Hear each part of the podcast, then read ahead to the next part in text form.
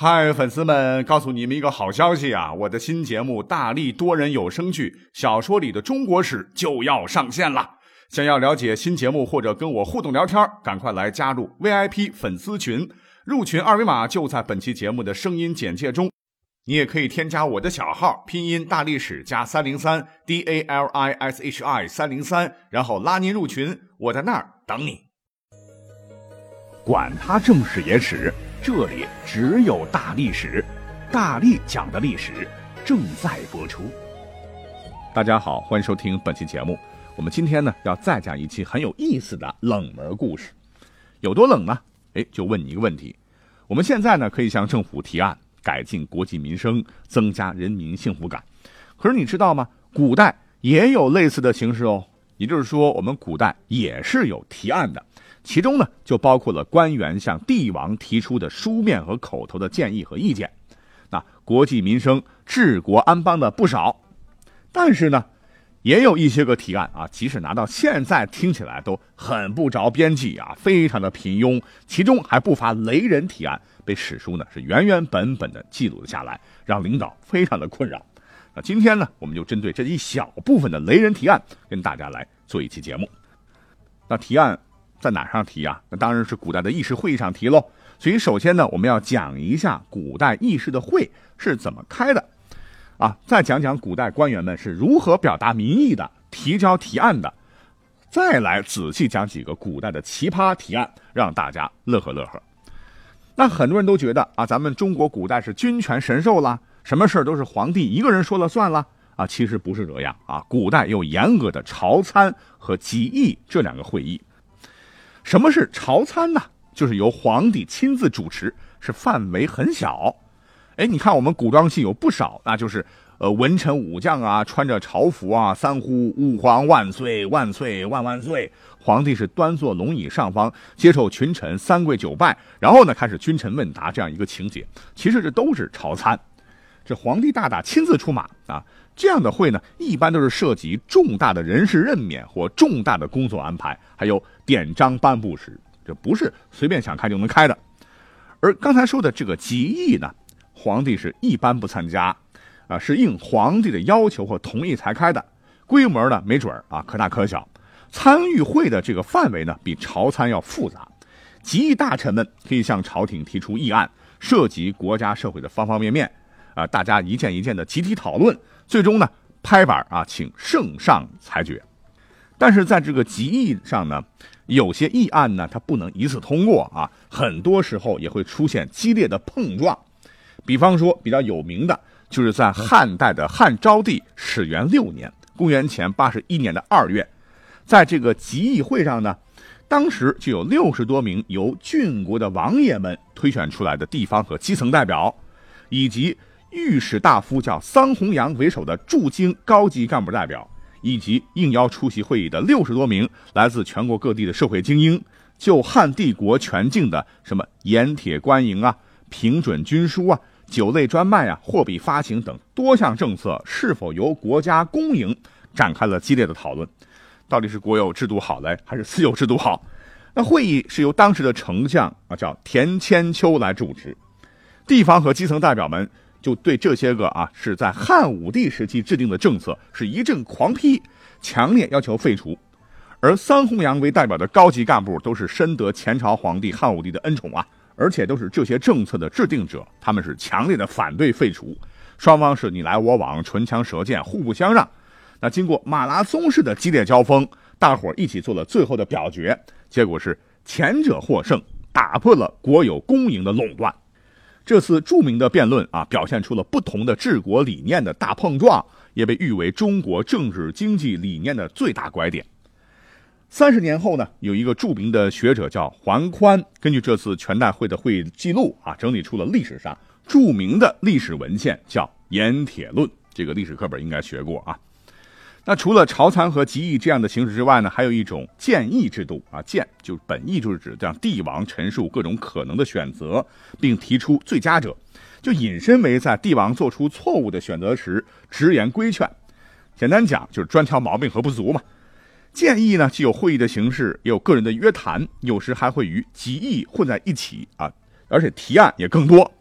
那古代还专门为此设立了这个谏官一职啊，有点像类似古代版的政协委员吧。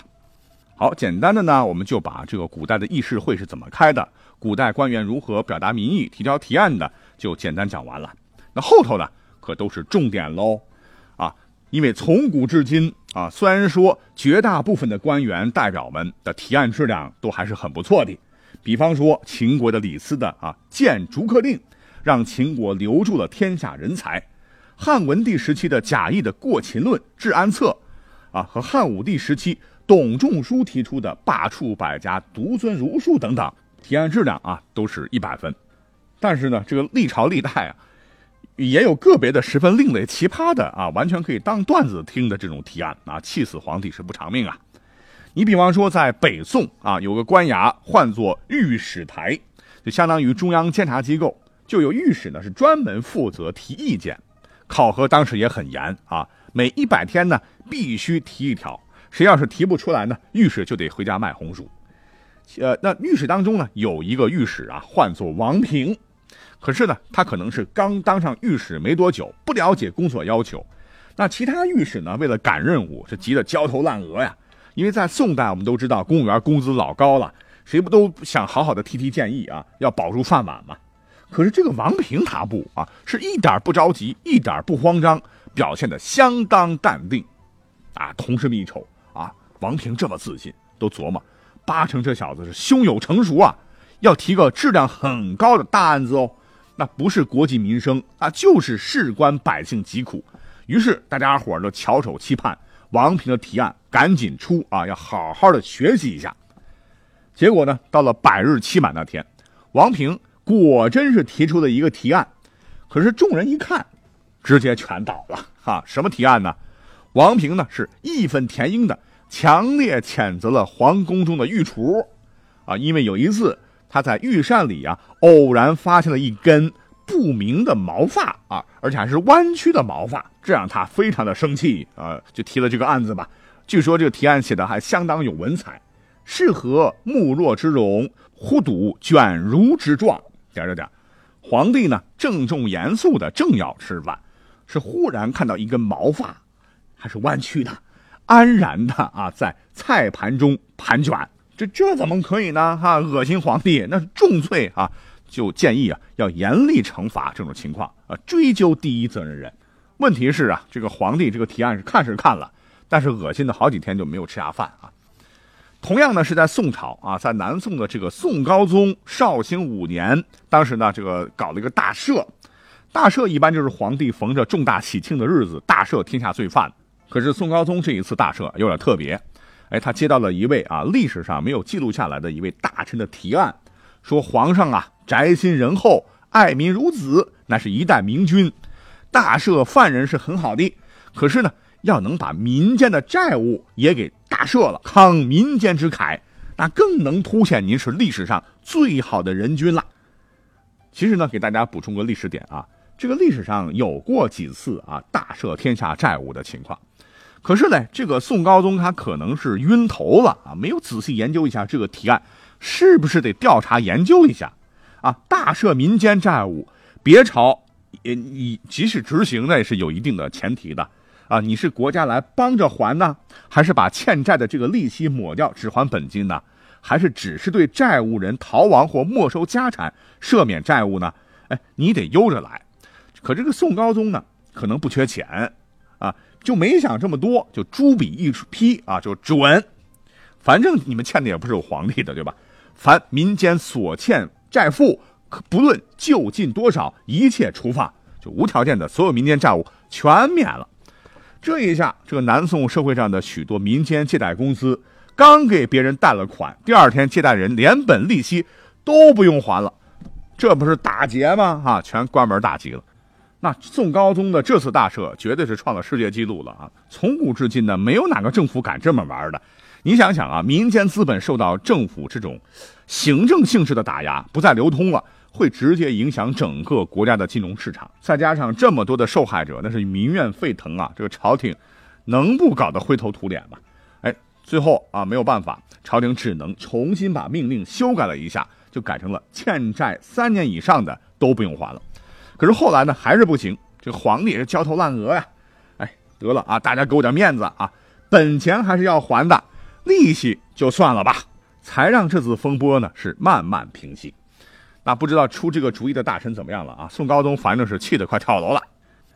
要是跟赵构比啊，历史上那个明成祖啊，说实话还算是头脑清醒的啊。历史上也有他的故事啊。